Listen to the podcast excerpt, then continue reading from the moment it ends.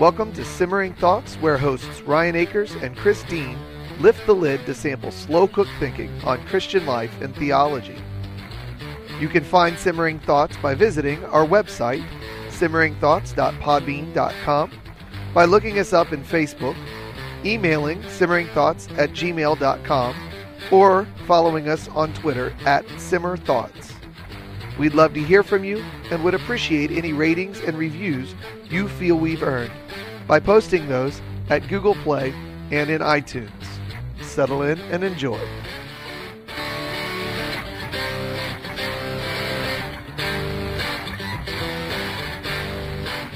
Welcome back to Simmering Thoughts.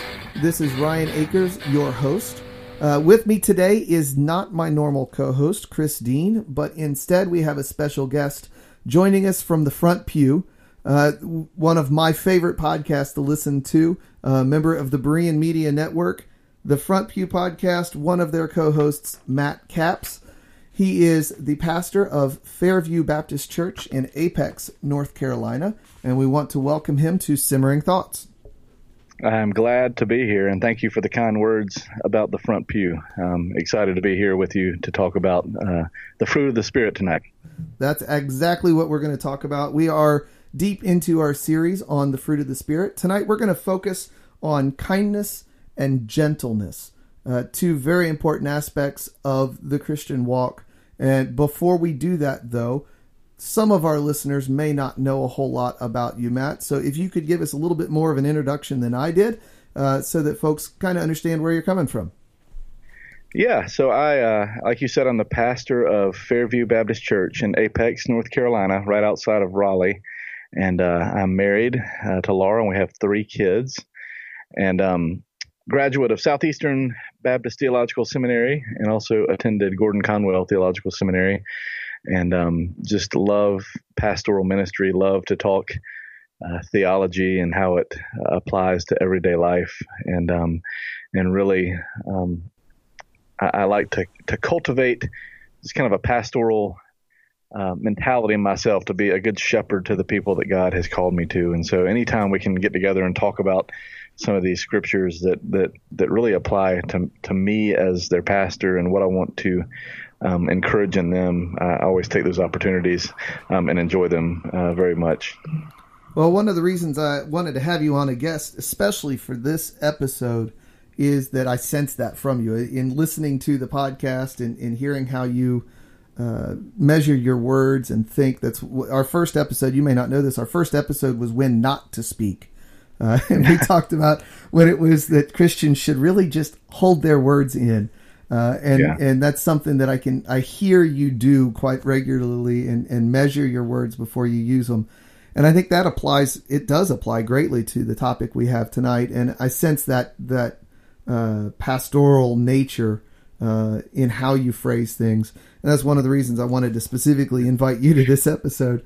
Uh, well, and, you're very kind. I, I, don't always do it perfectly. I, don't think it even succeed there. I would say I would say it's God's work in me. Um, so um, I'm, I'm thankful for that. But at the same time, I fail miserably uh, more often than not. So uh, that will be something we get to a little bit uh, as we get started. I do want to jump in to looking at one particular part. It's not the the traditional fruit of the spirit verse that everybody looks at in Galatians, but it is a very much related and parallel passage.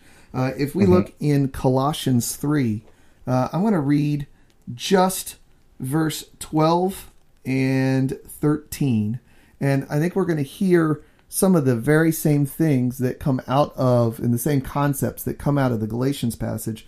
But I think this really brings in the focus on these two particular things we're talking about and really combines them into another. It says, So as those who have been chosen of God, holy and beloved, put on a heart of compassion, kindness, humility, gentleness, and patience, bearing with one another and forgiving each other, whoever has a complaint against anyone, just as the Lord forgave you, so also should you. In looking at that and thinking about kindness and compassion, and I, that passage really gels together for me kindness and gentleness under the umbrella of humility. And yeah. for me, it, it's I find myself being least compassionate, least kind, least gentle when I'm in that prideful, selfish moment. Uh, and and so the fruit of the spirit showing itself through those things uh, is is really reflective. I keep coming back to this verse in the last few years. Since it's been huge on my mind is Galatians two twenty, and and as we identify with Christ in our death, our spiritual uh, regeneration, then and and living our life with Him as we do that, dying to ourselves and living through Him. When we do that, we get rid of that selfishness and pride, and that allows the humility, the gentleness, the kindness to kind of show through. And I think yeah, sometimes I, in church life, that becomes a big problem. It does. It does. And I think uh, one of the things that popped out to me as you read that verse was uh, Paul says, put on um, compassion, kindness, humility, gentleness, and patience. And, and also in Galatians 5, when he says, you know, walk in the Spirit. So there's an intentional um, there's an intentional part of this that you put it on, that you walk in it. It's it does it. Uh, as someone said, you don't drift into holiness. You don't drift. I don't think you don't you don't drift into compassion. You don't drift into kindness or gentleness. I think by our nature we're wired differently. But the key, I think, is what you read in verse 13, where it says, "Just as the Lord has forgiven you." And so I think uh, anytime that I'm not compassionate or um, kind or gentle with others, I have to remind myself um, how has Christ or how has God through Christ treated me, uh, um, and and that hopefully, in most cases, will melt my heart and, and change the way I treat others, or at least bring me to conviction when I have failed. Um, and so I think that's a very important part of this process. Paul, Paul's very good with um, the scalpel in, in these letters, isn't he? Yes. it points it directly at you. Uh, it, it cuts. These are passages I, I have made a habit over the last few summers. I'm a teacher, and so I have a, a, little bit more time in the summer than I do the rest of the year to focus and to to really dig into the Word. In the last several summers, I've made a, a point of studying Galatians and James, and yeah. every time Galatians just tears me up, and and I, it doesn't. It that's not that I feel defeated after I read it, but I see areas and, and places where I just have not been able to sustain as I'd like to, uh, yeah. and it, it's really a challenge. Uh, and that whole idea of, of putting on and walking and, and being intentional is is very much uh, a big part of that. Uh, I wonder if if we could focus in on why is it so hard, and we've talked about this with love and with joy and with thankfulness uh, related to the fruit of the spirit. Thankfulness is but we've talked about it, especially with those in in that it's a sin thing, but in those cases it's a little bit different than I think kindness and compassion and gentleness. Um, yeah. And why it's so hard for us, you know, there's a lot of the kindness thing that's just a matter of of stopping for a moment and thinking mm-hmm. before you do something. Uh, and yeah. then and then you know as it as it points out in Philippians, that we should think of others' good before our own instead of yeah. seeking out after what we want to seek out. Uh, that we should put on Christ's humility where he sought out the good of others. But I still can't figure out why it's so hard for me to do that when I already know it. How do I how do I cultivate that? How do I how I, why is it so hard to cultivate that? I think I, I was, uh, uh, you know, I was thinking about that a little earlier, and I thought, you know, for one, I think you nailed it. For one, these the fruits of the spirit, the things we're talking about, are are aimed at the good of others. It's kind of the outworking of um, love God with all of who you are and love your neighbor as yourself. Um, our world, on the other hand, the the stream we swim in, um, tells us we hear this message over and over in our culture to to to aim everything at ourselves. So we live in a world where everything is instant, instant gratification, um, and we live in a world where um, in our environments at work or at school or even sometimes in our families where kindness and gentleness does not always benefit us. Um, and so you have to, it's either, you know, step over or step on someone to get where you want need to go or, or to get what you want to get, or you have to intentionally stop and and apply the gospel to your heart and figure out what's the, what's the best way to respond in this situation that both honors God and treats my neighbor um, as I would myself want to be treated. And so um, you know, as I think about Galatians, um, you know, right before the fruit of the Spirit, he talks about the, the, the work of the flesh being things like selfish ambition, which is being competitive. Um, that always results in discord. He talks about envy, envying others, that's coveting, which I think always, well, most of the time results in bursts of anger um, mm-hmm. towards others. He talks about jealousy, which is building your ego, um, which when you have a room full of people that are focused on their own ego building, that's going to result in divisions. And so I think the world around us um, celebrates, champions the opposite things of what Paul is instructing us to do.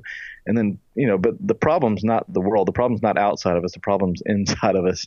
And so I think you also have the sinful nature, which uh, I think stirs your affections to match that of the world. And so that you don't honor God, you don't love your neighbor as yourself. And so you have to be very careful and very intentional and very, um, I guess, uh, self-reflective in these things and, and, and, and learn how to cultivate them over time in your life. Uh, that word self-reflective makes me squirm sometimes, uh, but that's exactly I think uh, one of the keys because we we don't see ourselves as others see us. That's one of the things I'm constantly trying to teach the students at school and there are some students where it's it's a part of their personality they just don't understand how other yeah. people perceive what they say and what they do. There's such a there's a disconnect that they have in how they understand that. And quite honestly, as an adult, that happens to me regularly where uh, you know, I'm in a situation and, and I'm just read and react in the situation and I don't realize that the way I said that, the tone I used, it may not yeah. even be the, the, the actual phraseology that was involved, but the tone that was around it just yeah cuts at somebody and and in the in the in the re- music rehearsal world there's you know just like there is in any closed community there develops a uh, a bond between people and there's little barbs that you shoot back and forth and you know in that in that situation a lot of times it's done in fun but we develop in those situations a voice of sarcasm and yeah. we can take that voice of sarcasm out of that range and take it to another realm without realizing it. And now, now we're using a steak knife when we really ought to be using a spoon. Uh, yeah. and we end up slicing people with our acerbic wit. Uh, and and you know, I I I spend a ton of time on Twitter. I've talked about that a lot on the podcast, and that is so easy on Twitter to get that that sharp wit out and fire off a, a thing and hit send and realize, uh, yeah, I just said that. Yeah. Or somebody comes back at you with it and you realize what you've done. And you may not have said it intending that wit, but it just yeah. came out because that was the nature that you're used to speaking with. You haven't tamed that part of your your vocabulary, and it leads you into uh, literally slicing people with your words uh, and yes. cutting them down. And uh, I I often think back to the Sermon on the Mount, and and I it's I hate to overbroaden what you know. We always feel like the Sermon on the Mount. We take what is what's plain in Scripture, and then He broadens the rule on you, and you go, "Oh my goodness, how big is this?" I think in this case, you know, when you take your sarcasm and you start tearing into somebody to to say, "Well, you know, you said this, but this is," and and you start to to turn language on its head with sarcasm, mm-hmm. which is the point of sarcasm, is to, yeah. to be ironic and, and humorous and a little biting uh, by turning things sideways. When you do mm-hmm. that, that's not that much different than calling someone a fool. And yeah. and there's a, a lack of of recognition of the other person's heart when you're saying yeah. it. And and you're not you're not concerned about wounding them. You're concerned about looking funny or looking witty uh, instead of being an edifier. Yeah, and that's that goes back to there's there's self awareness and then awareness of others, and so Ooh, I like that. Um, you know, you, you you ask yourself, why did I say that? Why did I do that? What was I trying to accomplish? And when you start asking those questions, like you said a minute ago, that can be very painful because you realize just how broken you are and how much you crave attention or how much you crave to to get the upper hand, and that's not uh, reflective of what Christ has called us to in loving our neighbors as ourselves. Um, and I think our personalities play into this as well uh, in some ways. I mean, some people are born or nurtured to have a gentle and kind disposition. Yes. Um, some are not. They're just harsh or mean, and maybe that's from their upbringing or their background, or maybe that's that's how they have dealt with the world. That's their disposition. Or, or, or for me, sometimes when I respond in a way that's not gentle or not kind, it's because either one, I am facing um, defeat or discouragement, or I'm just tired. Um, usually, when I'm tired or or hungry, you could say hangry. Um, I, you know, so there, there's both a there's a natural um, um, portion of this. There is an environmental portion portion of this, but ultimately it come. You know, when you start to ask these questions, why did I say that? Why did I do that? You get down to the heart and, and, and realize it's really a spiritual problem. And what makes I think this so difficult to discern is that some people um, may demonstrate kindness or gentleness um, for self-centered reasons. Um, in other words, um, it, it's it's you know I'm kind and gentle as a means to an other end, um, rather than glorifying God, it's self-promotion or projecting a certain image of myself, like you mentioned a minute ago. Um, and so these people, some people can, can seem kind and gentle because they're they're either they're laid back or they're not easily bothered by nature. Um, but that can be out of a heart of indifference towards others or just laziness. And so um, this whole discussion is interesting because it's not as cut and dry um, as you'd like it to be. I mean, this is why I think Paul, you know, the scalpel we use on others, Paul turns back on us and uses the scalpel of the spirit. Um, but when he cuts, he cuts to heal. When we cut, we cut to hurt. And yes. so I think there's a there's a difference as you examine scripture and examine your heart. These things become a lot clearer, and it's not always um, an easy process. Uh, it's it's a it's a long term wrestling. It's it's the process of sanctification um, and, and, returning um, back to God's word and trying to to glorify Him. And again, love your neighbor as you would want them to love uh, you. Um, so it's a this is this is a, a deeper conversation. The, these scriptures that we're talking about tonight that really it really cuts to the heart of who we are and what we're about. Absolutely. I, as you were going through that, it, something popped in my mind. That's a, a, practical thing for me as a as a deacon, as a leader in the church, and and as somebody involved in different ministry levels, as a Sunday school teacher. Uh, how we handle situations where we need to rebuke somebody, where we're teaching yeah. and they, you know, in the middle of Sunday school, somebody mentioned something that's blatantly heretical, uh, or you know that, that, and that happens sometimes, uh, whether it's by yeah. accident or whether it's just out of ignorance or whatever, uh, or if somebody is in uh, in an attitude where they're not being kind and, and gentle uh, mm-hmm. how we handle and rebuke that and, and how we process through doing things. It is difficult sometimes to maintain kindness when you're in, yeah. when you're correcting somebody. Uh, and yeah. I, I, what pops in my mind is in, in they're in Galatians, right? In the next next breath after what we're looking at in chapter five comes chapter six in verse two. Bear one another's burdens, but what right in front of that in verse one? Restore someone who's in sin in gentleness. Yes. Each one looking to yourself. And yeah. I think that that whole pattern right there really looks backwards into uh, chapter five as much as it does looking forward into into chapter six.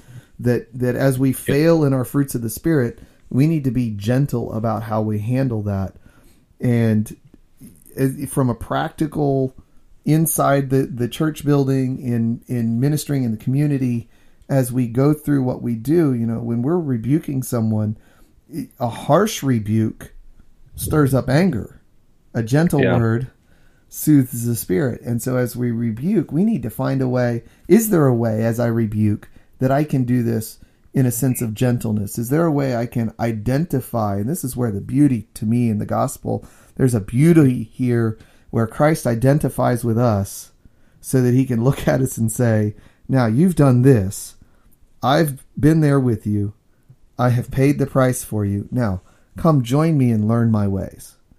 Yeah. And so, how, let me turn the table on you and, and, ask you a question then. Sure. How, when you, I say, when someone in Sunday school or when someone in a small group or, or or whatever situation you find yourself in, if you have to rebuke, uh, what kind of things do you keep in mind um, that that help cultivate a kind and gentle spirit as you rebuke someone? Uh, one of the things is as I'm learning and reading and growing in my own understanding of theology and in my understanding of the scriptures and the and seeing how the scriptures connect together, which is something that for me I'm growing into right now. Uh, mm-hmm. I remember things that I thought I knew and things that I thought made sense and that now they don't work and they weren't right and they were uh, a children's understanding of what scripture says because I just didn't yeah. know and I hadn't thought through it.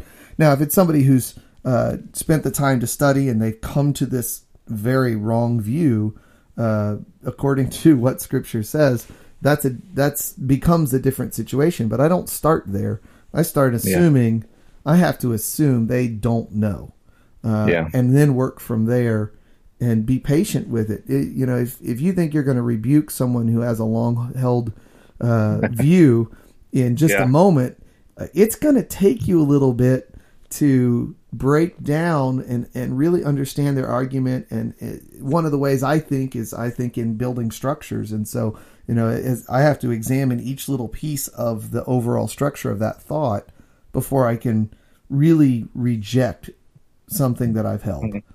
Uh, it, yeah. it takes a high bar for me to totally move away from something I've held before because I've come to it for a reason. Now, there are some things mm-hmm. that I've come to for wrong reasons, and because I just didn't, I, I grasped a hold of the wrong part of the argument and made one brick too big.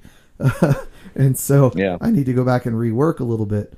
Uh, but you know, there's there's those things where I have to understand where I've been, and it, I think one of the things that's helped me over uh, to to visualize that a little bit better is thinking about all the different people that Pilgrim runs into in in Pilgrim's Progress, and yeah, the yeah. different ways that the, and reactions that he had to the different ways that he was treated.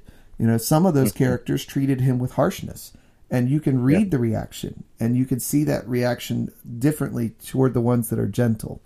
Uh, and you, and and there's a there's a parallel between uh, the maturity of the character that he runs into and the gentleness with which they respond. Um, mm-hmm you know, you think about how the difference between how a grandfather disciplines and corrects a child and how a father disciplines and corrects a child. And there's mm-hmm. an element of wisdom there that granddad has that has come often at a price. And yeah. if you sit and talk to them, they will tell you that there were times they wounded their child and they yeah. recognize that now and they need to do it differently this time. Yeah, absolutely. And I think those are those are important, very important points. I, I since you began the conversation with the hypothetical, um, someone spouts something out in a Sunday school class or a small group or a meeting uh, of theological nature that you may disagree with, and it maybe it's heresy, maybe it's just a wrong view of mm-hmm. of Scripture. I, I, try to what I try to do is think Okay, there are different tiers of theology. There are the, you know, this is Al Mohler's uh, theological triage. I kind of try to do that in my head yes. and think, okay, is this an issue that I can agree to disagree with this brother or sister and still be in fellowship? Or is this something that's so detrimental, not only to their own faith, but only to our, also to our church that I need to, to push back um, in a way that's persistent, but also loving? And I try to keep in my mind the end goal is always sanctification, that the whole body may grow up into the, to the head Christ. Um, also, try to keep in mind they're on a journey. Um, they, these things take time. It must be cultivated. I don't know. Sometimes you don't know where someone is on their theological journey or where, where they are in their Christian walk. And then I think lastly, I try to always think, okay, um, I'm no different. You know, you mentioned this as well. Uh, there have been times where um, I have moved from one position to the next, or I have said something that I look back on in retrospect and realize that was wrong or that was just foolish. Um, and so I try to, uh, I think those things help me show grace to others. And it also mm-hmm. helps me respond with kindness and gentleness, um, keeping those big picture items in mind. In with that, I go right back to the, the Colossians passage, forgiving one another as Christ has forgiven you. You know, yes. it, it comes right back into there. Uh, and so it's, it's a, it's, it's hard to have that, that patience in the moment uh, Yeah. and to ask yourself and I, I catch i do this often in, in sunday school as i'm teaching uh, we have a little bit more of a, a discussion based process uh, most of the folks that are in my class are uh, a little bit more uh, mature at least at our age level uh, most of us are uh, childhood or early teen converts. Uh, we are for the most part folks that are in the word regularly uh, and are are students of the word.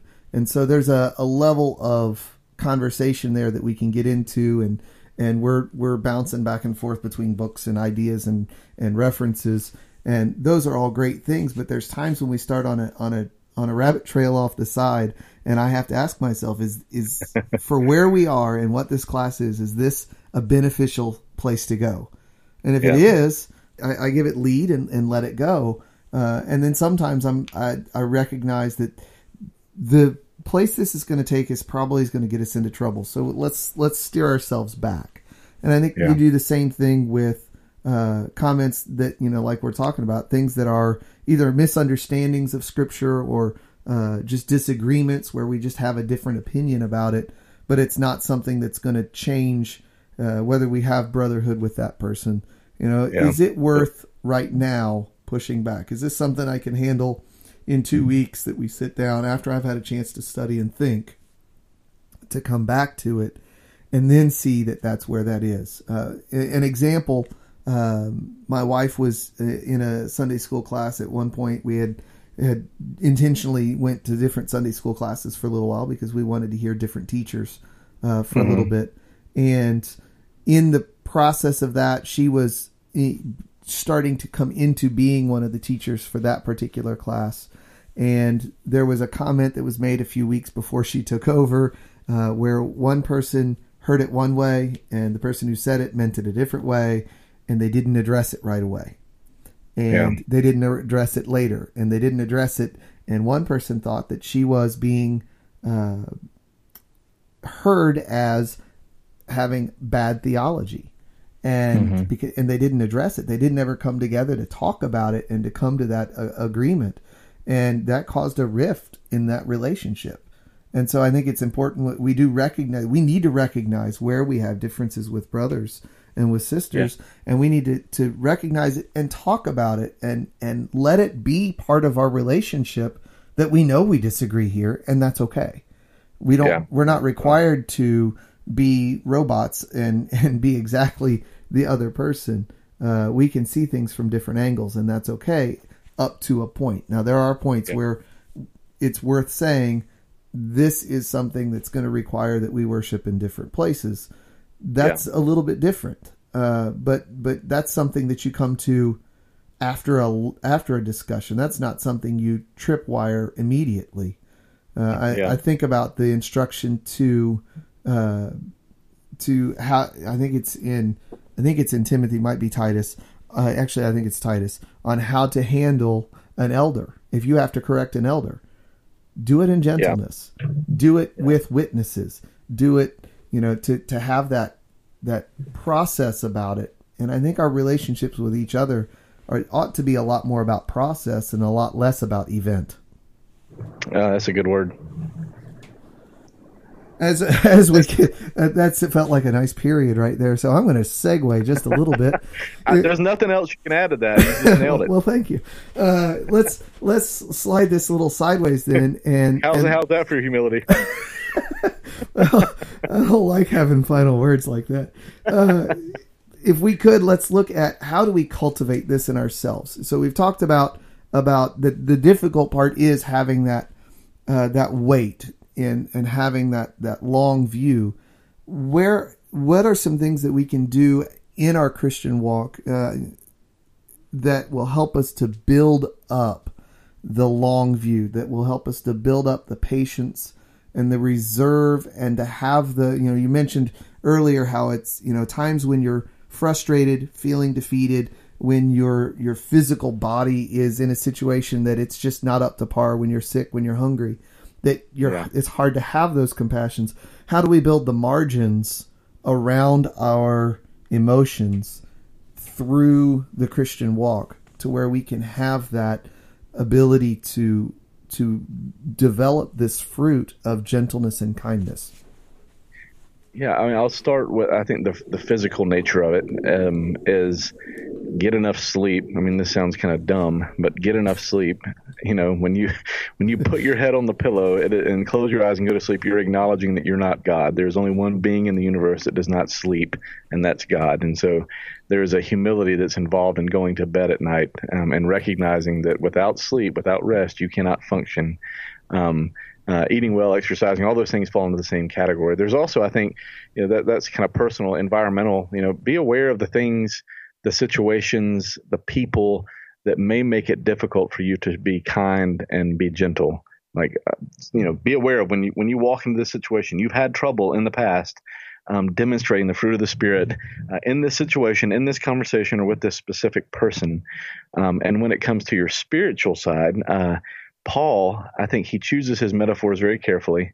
Um, and when you go to Galatians um, 5, when he's talking about uh, the, the fruit of the Spirit, that word fruit is intentional. It's an agricultural picture which shows you that this requires slow growth, a tilling of the soil, a watering of the plant, this gradual change that demonstrates the work of the Spirit within you. And that's a journey that you're on for the entirety of your life. Um, and so the you know you, and so part of this is you you realize uh, we will realize as believers you know the fruit which we bear reveals what kind of tree we are. You know you know a tree by its fruit. Um, and and I, I, look at the fruit of the spirit, the, the, the fruits we're talking about tonight, as as traits or characteristics of God that are demonstrated or to be reflected um, in His people. Um, and so this in a sense, you look at that and say, well, I can never obtain to the level of kindness and gentleness that God has shown me. Well, certainly you can't. But when you see that God has shown you that those, those things through Christ, um, and you have the Spirit within you empowering you to reflect God, um, and you have the Word before you, which um, can remind you and, and, and, and point you in these directions, um, there is certainly no reason uh, to, to shy away from it. There, there's there's there's a reason to pursue these things um, uh, for the glory of God and for the the good of others. Um, and so I look at kindness, um, and I think the best definition I've heard of kindness is love in action. So it's like a a sincere desire for happiness of others. It's a a readiness to do good, to help, to relieve burdens, to be useful, to serve, to be to be sympathetic of others. Um, mm-hmm. It's it, it's a very practical um, expression of love. Um, and, and, gentleness or humility is is self forgetfulness. I don't know who said it. I don't know if it was Tim Keller or Rick Warren or if it was um, Elmo on Sesame Street, but somebody said um, somebody said humility is not um, thinking less of yourself; it's thinking of yourself less. And I think by nature, all of us think of ourselves all the time. Um, and so this humility is not being self-absorbed. It's not being, um, it's not being always focused on what, what, what good can I, can I gain for myself, but, but what good can I do for others? Uh, and so, uh, these are really interesting categories. And I'm, you know, as I look at kindness and gentleness, I think it's, it's really, um, it's difficult. It's, it's difficult in certain situations. It's difficult with certain people. Um, and I think it, it takes the power of God, or it takes your emotions under the control of God to demonstrate these things. Um, it takes strength or God's strength to be truly gentle or truly uh, kind to others. So th- these things are born in power, not in weakness. A lot of times in our culture, you'll think that, that kindness or gentleness those are those are those are signs of weakness or uh, that you know this person's he, he's weak compared to other people in the world. But it's really um, power under the control. It's it's power under the control of God, uh, and it's it's knowing, as you mentioned earlier, what not to say or when not to when not to say it or how not to say it or how not to act. Um, and so uh, you really, when you look back at the fruit, you realize, okay, if this is cultivated over a long period of time, you have to realize that it's it's not always going to be instant. It's going to be something that have to cultivate um, obedience, long obedience in the same direction as you, Eugene Peterson said. Um, and I kind of, I kind of imagine Eugene Peterson. I don't agree with everything he says, but I kind of, when I listen to him talk, he exudes this kind of kindness and gentleness that we're talking yes. about. Um, I almost picture him sitting in a rocking chair with a, a warm, fuzzy sweater, drinking his, um, I don't know, hot chocolate with a nice warm smile. That's that. That's what I picture when I think about kindness and gentleness. Is is Eugene Peterson in his cabin, right? Um, uh, and so if that's something we can all aspire to, let's all put on our fuzzy sweaters and drink hot chocolate and have a warm smile on our face. There you go. I, I, but it's it's measured. It's measured response to others. It's measured and an intentional act of love to others. If I could spin a couple of uh, analogies uh, that direction, you, you talked about the measuring, and one of the things we've t- we've mentioned many times is the carpenter's adage: "Measure twice and cut once." And I oh, think yeah. as we use our words uh, in, in kindness and gentleness, this applies so much uh, that that per- particular analogy is applicable here. Uh, this other analogy I had, I was thinking uh, you had mentioned something, and it, my brain often goes, you know, three train tracks to the right, and then it'll whip six to the left, and I don't stay in one thought very long. And and I thought about uh, some times that I have gone wandering off in the woods and yeah. you you often run into different kind of branches along your path. And yeah. the branches that are older, when you try to push them, one they push back and hurt, but two when they snap, they snap. Yeah. And we often think about people who uh, lose lose control of kindness and go toward mm-hmm. anger as someone who has snapped. Uh, and yeah. the same thing with uh, with with being gentle, and we, we say that they've snapped. When we think about yeah. as you walk through the woods, the younger, more uh, more flexible green wood, you might say, the the wood that's still moist. Uh, when yeah. you hit it, you can bend it, you can twist it, you can tie it in a knot, and it's not going to snap. Uh, and it's got that that freshness to it. Yeah. And the freshness, yeah. you know, whether it's water by the fact that it's so young or whether it's been raining and it's wet, it doesn't matter. Uh, but mm-hmm. the the fact of the matter is that it's it's it's gentle wood in that it's green and that it's alive yeah. and that it's growing. Yeah. And I think mm-hmm. so much of of where we need to be if we want to cultivate this is we need to be in the water of the word. We need to be absolutely. in the Holy Spirit as we spend time in prayer. You know the the Christian disciplines that that we so often uh, hear about hmm. uh, are so important to this to maintain that flexibility uh, with life. You, know, you, mm-hmm. you, run up against hard things and hard people. Are you going to snap? Or are you going to bend with it? And are you going to yeah. bend in such a way that you don't come back to shape? Or are you going to bend yeah. in a way where you know that flexible? Th- we used to call them whippets because you know you could hold it back and you snap somebody pretty good with them. And yeah. you know, are you going to be like that whippet that whips back into shape, uh, even when you've gotten a little out of shape?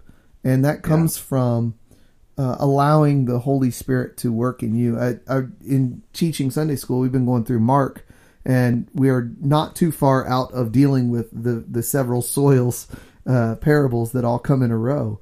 And yeah. you know, you think about those. You mentioned that agricultural tie-in, that, and you have the fruit right here, the fruit of the Spirit we have that same tie-in that you know this is a, a time task. It's not something you can set. You know, I hear so much about people say you have to set a measurable goal with a measurable end. That doesn't work with the fruit of the spirit. It just yeah. doesn't. You're gonna, you know, just like any fruit. There are, you know, you watch a farmer's field and you you you watch it for a week and it doesn't look like anything changed you go mm-hmm. back to sleep, you come back two days later, and now everything has changed. Uh, and I see yeah. the same thing in my son as he grows. There are periods where it's just status quo for a while, and then something will happen, and a moment of growth starts, and whether it's height growth or whether it's maturity growth or whether it's spiritual growth, and then boom, growth has happened. And I think I think that is something we need to be aware of, and, and not be discouraged in a time where you're you're struggling to grow these fruit. And to yeah, understand absolutely. that it's going to be uh, uh, an ebb and flow that you're going to have times where you struggle with this. And that's where that's where the, the galatians 6 part of bearing each other's burdens. You know when i see a brother that's struggling with kindness that's my opportunity to help build him up and so i think i want to pivot just a little bit to a, a part yeah. of the discussion that we've had where we talk about cultivating it in others. And I think I almost want to, to pair that not only how can we cultivate it in others, But what happens when we are? What happens to relationships? Uh, that when we're not cultivating it, we're going to end up breaking it. Is you're either cultivating it or not. So, what are some yeah. of the the, the disparate uh, reactions to that? What are the relationship repercussions to yeah. cultivating this in others or not cultivating in others? What does that look like? Yeah, I, I you know, if you go to, I was, I was reflecting on um, Galatians five, Ephesians five, Colossians three, as mm-hmm. we as I was preparing to talk tonight, and and thought, you know, in especially in in um, in, in Galatians five, Paul says we either intentionally live by the Spirit, verse sixteen, or we gratify the flesh. We intentionally are led by the Spirit. Talks about walking um, keeping in step with the spirit, which I always thought would be a great title for a Christian aerobics VHS tape. But um, marching band show. Either, yeah, we either keep in step, we either keep in step with the spirit, um, or we don't. We we gratify the flesh. Mm. I think so, and and and I think you see the the repercussions of that in your relationships. Um, because either you are um, crucifying your flesh or you are rewarding or feeding your flesh, if you will. Mm-hmm. And I think most of the time, um, you know, at least in my life, if if I am operating in a way that is um, gratifying the flesh or treating others with um, with anything other than kindness or gentleness, I see by implication that provokes them to do the same. So you can you can kind of lead others. You can either respond in kindness and gentleness, and perhaps they will respond the same way. Or you can respond by taking them out or bullying them over, and it's just going to provoke and agitate the situation even more. Um, mm-hmm. and so I think one of the things you uh, to go back to your the, to the uh, the field analogy. What's so beautiful about that is the farmer. All, all he can do is till the soil, which you know I, I look at that and think that's preparing the heart or, or really mm-hmm. examining the he can water the soil, which you, have already you've connected that with the word. Um, and that's you know that's what I love about Colossians three when he says, "Let the word of Christ dwell um, richly among you," mm-hmm. uh, and and so th- there's this idea that you, you you you do the work on the heart, you you you water the, the word, uh, you, you allow the word to dwell in you richly, um, and you respond in a way that um, is is glorifying to God. When you don't, um, when you are not actively um, searching your heart, when you're not actively staying within the Word, when you're not being, you know, walking in step with the Spirit, um, you are naturally going to turn back to the to the things that um, I believe um, cultivate division and divisiveness and kind of this ego building that that that ultimately disrupts our relationships. Um, and so this is a very intentional act of obedience and discipline. And the word discipline there, I think, is important because discipline does not come naturally. You have to work at it. Yes. Um, like I said earlier, I, I, just love that quote. No one drifts into holiness. No one drifts into kindness. No one drifts into um, gentleness. It's something you have to actively pursue, knowing that the Spirit of God lives in you, knowing you have the Word to bolster that, and, and you have the power of God behind you to do something that's supernatural. It's not natural. It's not coming from you. It's coming from God. Mm-hmm. Um, and so when, when the farmer does all that work, he has to trust in God for the growth, right? So yes. I think ultimately that's the hope in this conversation for me as I look at my own life and think about the times I failed to show someone um, kindness or to treat someone gently. Um, I realize that, that that ultimately this this work comes from God. That He who began a good work in me will complete it in the day of Christ. As I continue down this road, um, He will sanctify me. He will He will grow me up. Um, and a lot of times He you you get you learn you learn these things through failing. I mean, you learn mm-hmm. when you're walking through the woods. You learn um, not to run into the young branch, right? yes. You you learn the path over time, and um, I, that's why I think you know I have I have a few I have uh, one deacon particularly in mind in our church who um, has said on multiple occasions that now that he's older he's probably in his 60s now um, he is a lot more kind and gentle and patient in his responses to certain things than he was when he was younger. Um, and so he is a very um, he's he's wise, he's measured, he is gentle and kind, but that comes through weathering. that yes. comes through being in this situation is being pressed through um, circumstances that teach you, that God uses to teach you um, uh, um, um, how to live in a way that honors Him and, and loves others. uh, one of the passages that, that jumped in my mind in, in the midst of all that is from the beginning of Colossians, uh, starting in verse 9. For this reason also, since the day we heard of it, we've not Yeah. ceased to pray for you and to ask that you may be filled with the knowledge of his will and all spiritual wisdom and understanding. That's heading toward the fruit of the Spirit already, right there.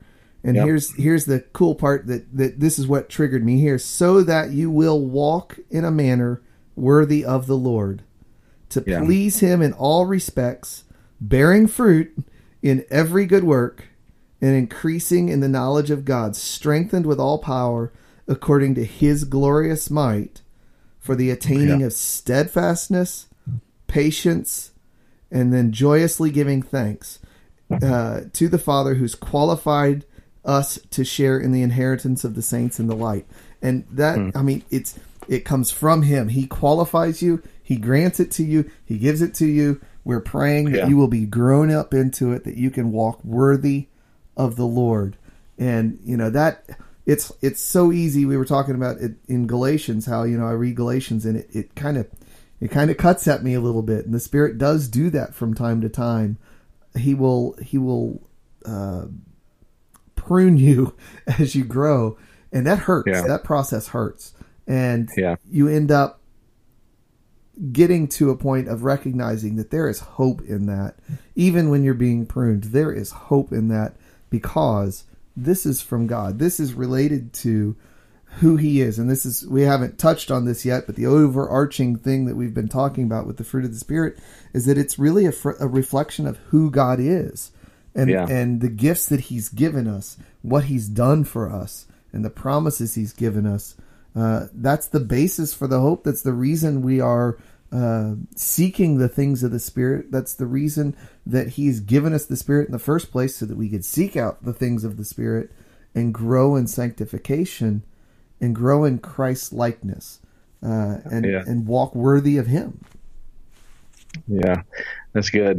Um, and I think another thing I'd like to point out is the the fruit of the spirit in Galatians five. It seems to me that they work together.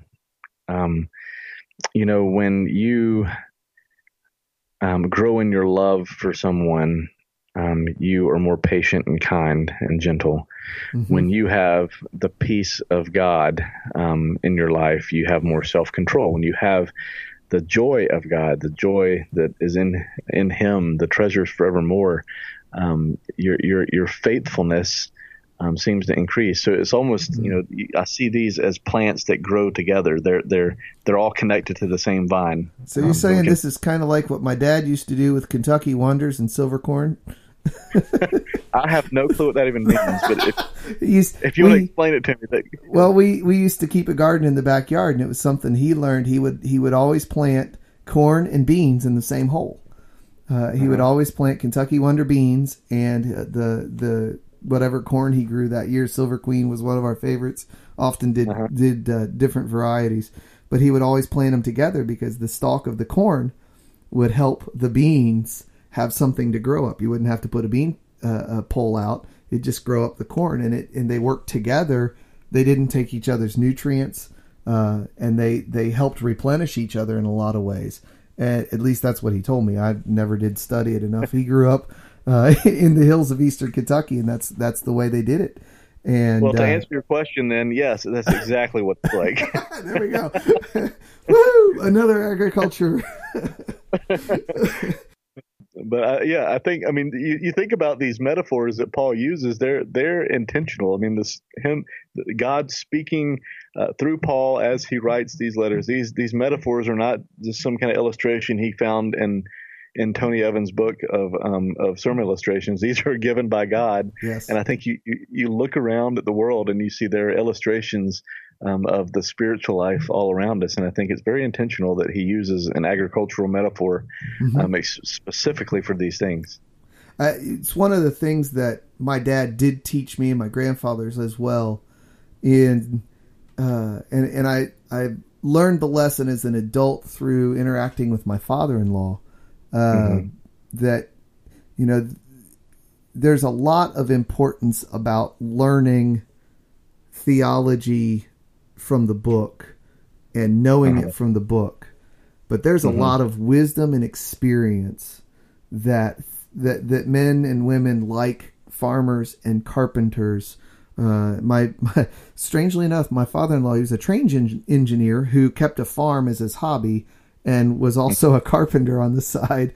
Uh, wow. But those are things that you know. My, my one grandfather was a full-time carpenter, uh, but they kept a family farm. And then you know, my dad, you know, us, us being in music, there's a lot of wisdom in just the practical nature of accomplishing a skill and a trade that apply yeah. in those lessons. You know, the measure measure twice, cut once.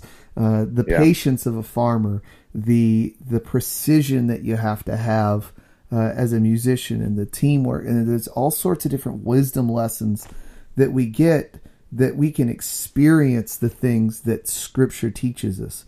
And I think it's one of the one of the disciplines that we need to develop is not just reading theology and Scripture, but experiencing it through uh, creation and experiencing it through relationship.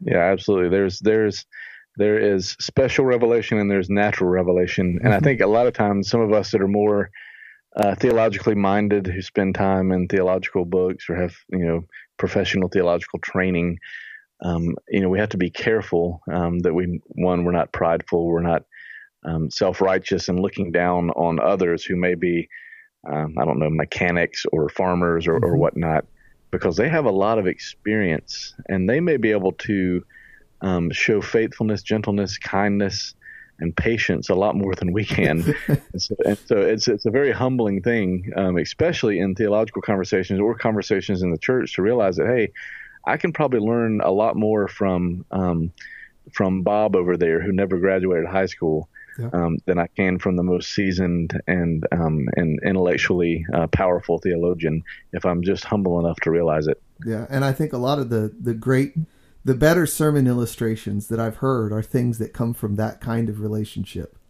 Yeah, uh, I think of a, a, gentleman happens to be named Bob that goes to our church. Uh, he is uh, nearing the end of his run. He's, he's got some some severe health things that are going on and and fighting yeah. to breathe. But uh, he and his wife, if the doors are open, they're there. And and yeah. that faithfulness is as bad as they feel, uh, as hard as it is for them. They get up and they're at church. And when you listen to them, uh, know they're not the most uh, theologically uh, mm-hmm. trained. Uh, classically trained folks. In fact, they would look at you and, and if you mentioned five theologians, they'd look at you and say, who, what, huh? and uh, yet when you talk to them and when you have when you're in class with them and when when we have uh, time to, to sit in fellowship there's this sweetness and there yeah. is a a love for God and when when when they tell you their testimony it the the the love they have for God and the the heart yeah. that they have for others and the way they can say this is who I was but God says this is who I am and he's built yeah. me into the I mean there is it, there's great sermons but let me oh, tell you absolutely. that moves your heart I mean I, I, got tears coming in my eyes just talking about it they are such yeah. sweet people and and that, yeah. that faithfulness that they've developed is is something that that you know we've come to rely on and and love and the the witness they give me is every week something yeah. that I can can grab a hold of and you know there's sometimes I've, my pastor's fantastic he preaches the word really really well but there's sometimes with my ADHD that I just have a hard time grasping a hold of it. It's not that he's doing. Yeah. I'm the one with the trouble, but yeah. looking at them, that faithfulness encourages me in those days, and it encourages me to keep pressing on when I don't feel well, and that the yeah. kindness they have. I mean, it's just we talked about you know the the that as as a as you get older, you you soften a little bit, and that's something that they testify to uh, regularly it's just it's such a blessing to have folks like that in and around and it's it's one of the provisions that God gives us. Yeah, absolutely. Um, I kind as I kind of look at our conversation as a whole, and I'm trying to think, you know, what, what, what are like, what are, what are the practical, like, you're, maybe you're listening to this and you're thinking right now, maybe you're convicted. I'm not kind and gentle enough um, towards others, and I want to cultivate that in my life through the power of the Spirit. Um, what would you how how would you say like what are the what are the things you need to do? I mean, again, go back to the beginning of the conversation. I think both of us acknowledge that um, there you know the, the words of Paul. It's you know um, walk by the Spirit, keep in step with the Spirit, pay careful attention in how you live. Um, there, there's an there's an active sense of this. Um, be filled with the Spirit. That could be a whole nother podcast conversation. yes. Um, you, you know th- these things that we we have. Um, you know how, how how do you how would you um, encourage someone to put these things on? How do you practice this in everyday life? What are the what are the the the, the steps in the Christian aerobics VHS keeping in step with the Spirit? What, what would you say it would be? I I think it starts with being in the Word and in prayer, and I think the two of those things together. Yeah. Uh, one of the the things I I some time ago I was a, a traveling teacher between schools, and and my travel time most of the days happened to fall right when Alistair Begg was on the local Christian radio station. And oh man, he's good. Oh, it's not I, just his accent; it's his no, content his, too. and you know what? There's a gentleness that comes through his preaching that there there are several other. I'm not going to mention names, but there are several um, prominent internet and radio preachers that I've listened to that I don't listen to often because there's a haughtiness that comes through and yeah. and with with Alistair Begg, I don't get that. I get a humility, and uh, especially in where I was heading with it was when he prays to start the study. The things he says, open the word to my eyes, apply it to my heart. But he has so many better ways of saying it. But that's essentially what he says every week, and and, and that right there, as you open the word I know I'm sinful, Lord. Show me my sin. Show me your love. Show me your grace. Show me how I can do this. Uh, and the word, it's it's there. And as you approach the word humbly, it will humble you. And when you're humble before the word, it's easier to be humble before others. Uh, and that that prayerfulness along with the word for me has been big.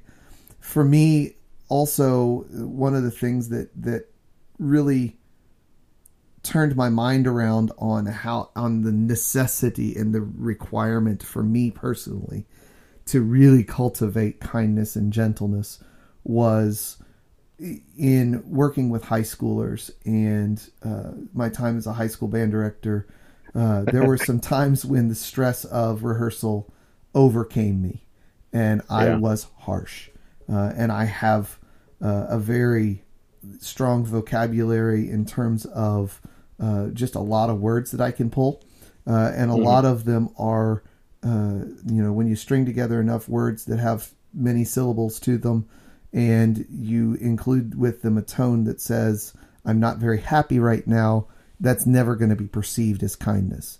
And uh, yeah. I've had to learn how to uh, rephrase and to think. Uh, one of the, the things I constantly have had to learn is, is the ADHD thing and and and again that idea of knowing the circumstance when I choose behavior and what I do is to think about time, place, and audience. Where am I? What what's yeah. going on right now, and who's here, and who am I yeah. trying to talk to? Who am I trying to address? And what is my purpose about this? What am I trying to do? And and those three things time place and audience it's just constantly remembering that time purpose and audience, if you want to think of it that way. Um, yeah. Remembering that before I speak has really helped me to slow down my speech, to slow down my response time, and to uh, temper my words uh, so that I don't overboil and and fry somebody with a whole bunch. So yeah, yeah, words can either cut to hurt or cut to heal, uh, and, and I think yeah. Yeah. How, how you use words is very is very important in this discussion. It's not just what you say, but how you say it yep. that uh, we all have to keep in mind and how it comes across. And, um, and I think you're right. I mean, as I was thinking about this, the, the, the, primary things for me is, you know, let the, the word of Christ dwell in you richly. So yes. fill your mind and heart with the Word of God. And I think the Spirit operates within that context. I mean, the Spirit applies it to your heart. The Spirit reminds you of God's Word in those situations um, and brings you to conviction when Yes. when you are um, heading the wrong way. Um, and I think you know what, what you said a minute ago about the, the the brothers and sisters in your congregation, like treasure them as um, as as brothers and sisters who are in this journey with you. Um, and I think of Paul's words to um, to to teach and admonish one another through psalms and hymns and spiritual to God with gratitude. And there's a sense in which um, the the work of sanctification um, does not necessarily most fully happen um, when you're sitting by yourself, but it happens in the context of community. And so I think as you're learning to apply the word to your life, you have to have other brothers and sisters around you who, who can apply the word to your heart in ways you may not see it and, and be able to accept that in humility. Um, and, and then lastly, you know, whatever you do, put on love, put on, um, and word and deed, do everything in the name of the Lord Jesus, um, and giving thanks to God the Father through him. That, that idea of, you know, are the words I'm saying, um, am I doing this in the name of Jesus? Am I doing this in love? You know, I ask myself questions like, you know, if, you know, how can I not show kindness to this person after I realize the kindness that God has shown me in Christ and giving me what I don't deserve, um, what I have not earned? How can I not be gentle to this brother or sister when God has been so gentle and patient with me?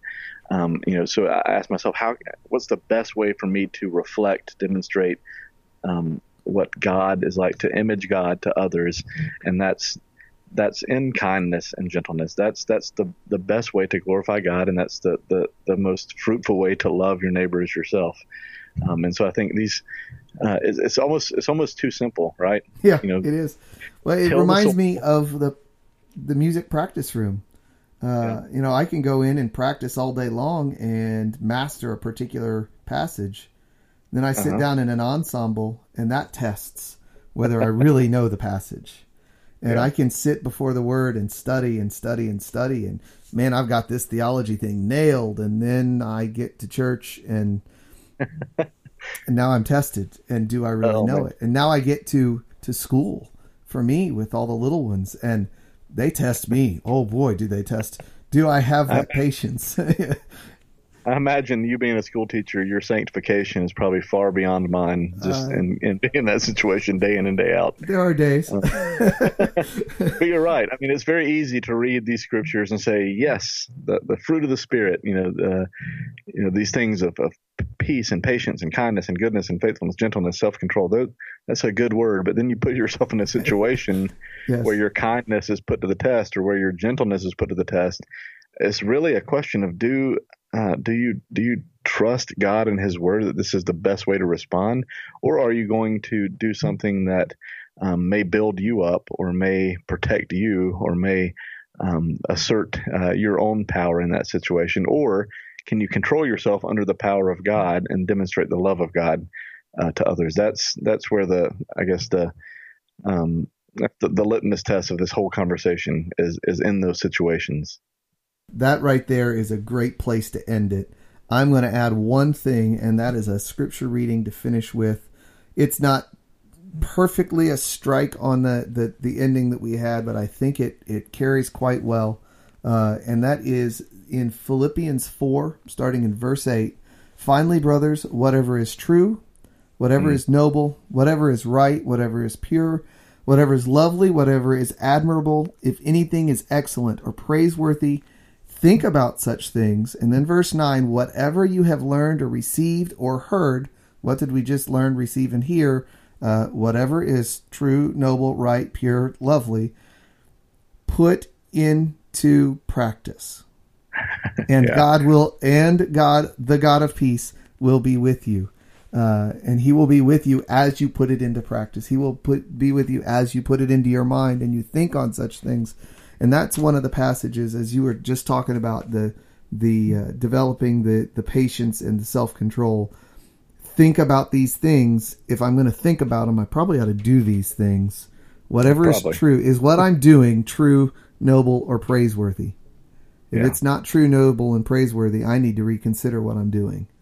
uh, Yeah. and and therefore reflect self control and the fruit of the spirit and show God working in my life. And uh, Yeah. with that, I want to wrap up. Uh, Matt, I want to thank you so much. This has been a very enjoyable conversation for me. I have learned a lot, and uh, I, I look forward to trying to apply that. Thank you very much for coming and joining us, and uh, we may see if we can invite you back one of these days. That'd be good. I learned a lot myself and was challenged, so I'm very thankful for the opportunity, and hopefully I'll get to meet you someday. That would be fantastic. We were talking offline about uh, possibly uh, they've got uh, T4G coming in Louisville, which is just a stone's throw for me. I actually have family that lives really close to town, and so I may drift over for a day.